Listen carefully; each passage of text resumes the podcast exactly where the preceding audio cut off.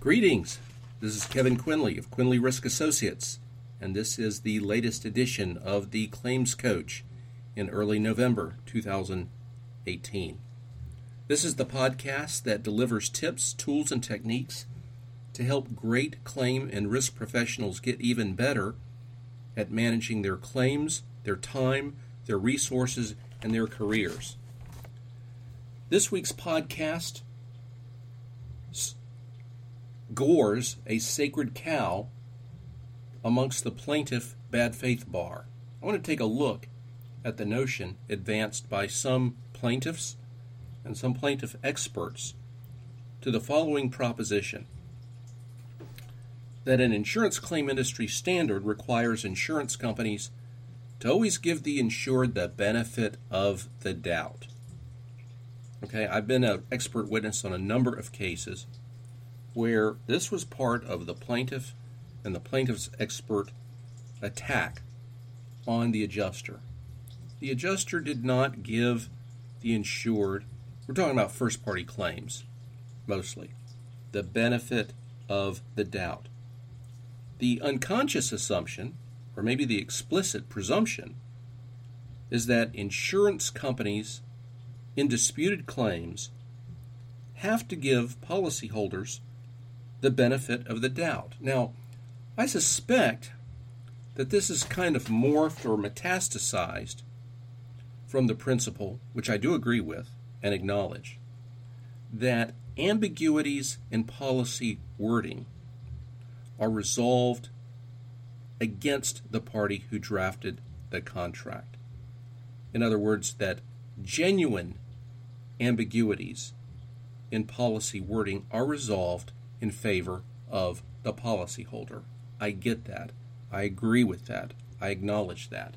But that's not quite the same thing here as saying, well, from there, we're conflating that principle to a broader principle, which is that if there are doubts about a claim, an insurance company must give the policyholder the benefit of the doubt, and failing to do so equals bad faith.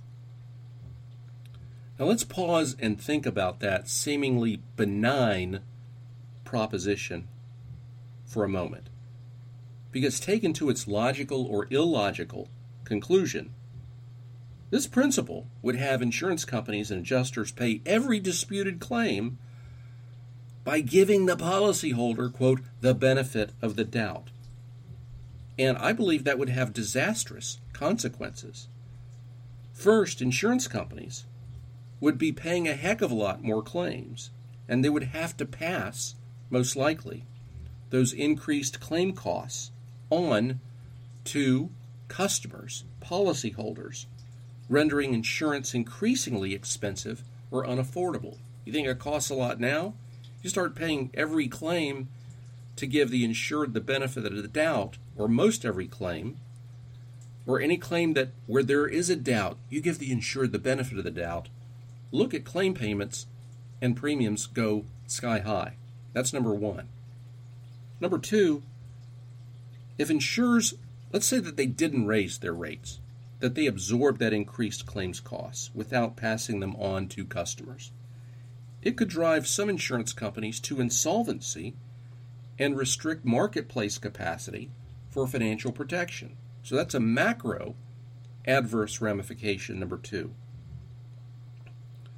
Number three, this yardstick would create situations where every time there's a disputed claim and there's a doubt, the insurance company pays. This would incentivize, arguably, the filing of marginal or dubious claims because policyholders then realize hey, any doubt has to be resolved in favor of me, the policyholder. Number four, this simplistic and unsupported maxim really treats all doubts the same. It presumes that a doubt is a doubt is a doubt, like a rose is a rose is a rose. I disagree with that. That presumption ignores the fact that there are doubts and then there are doubts.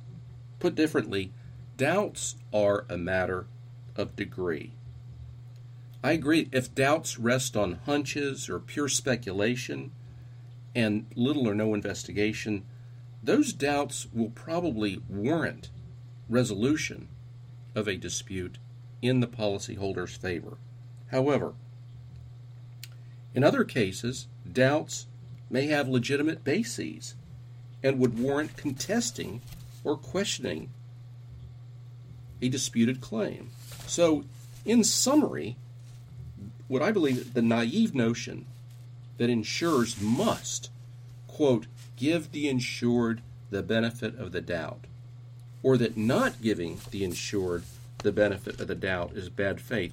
It has a lot of surface appeal, but I don't think it represents insurance claim industry custom, standard, practice, norm, or requirement. And in fact, such a principle if applied to the real world of claims, which is the world that you and I occupy, it would have calamitous consequences taken literally. I'll get off my soapbox. But that felt better. I had to get it off my chest. You may agree, you may disagree, but that's my view. Hey, if you like the content here, please subscribe to the Claims Coach podcast on iTunes and leave a review, hopefully a favorable one. For more information on my menu of services, please visit me on the web at www.claimscoach.com or connect with me on Twitter at claimscoach. That's one word, Claims Coach. I'm also on LinkedIn. But hey, thanks for listening, and be sure to check back for future claim and risk management resources from Quinley Risk Associates.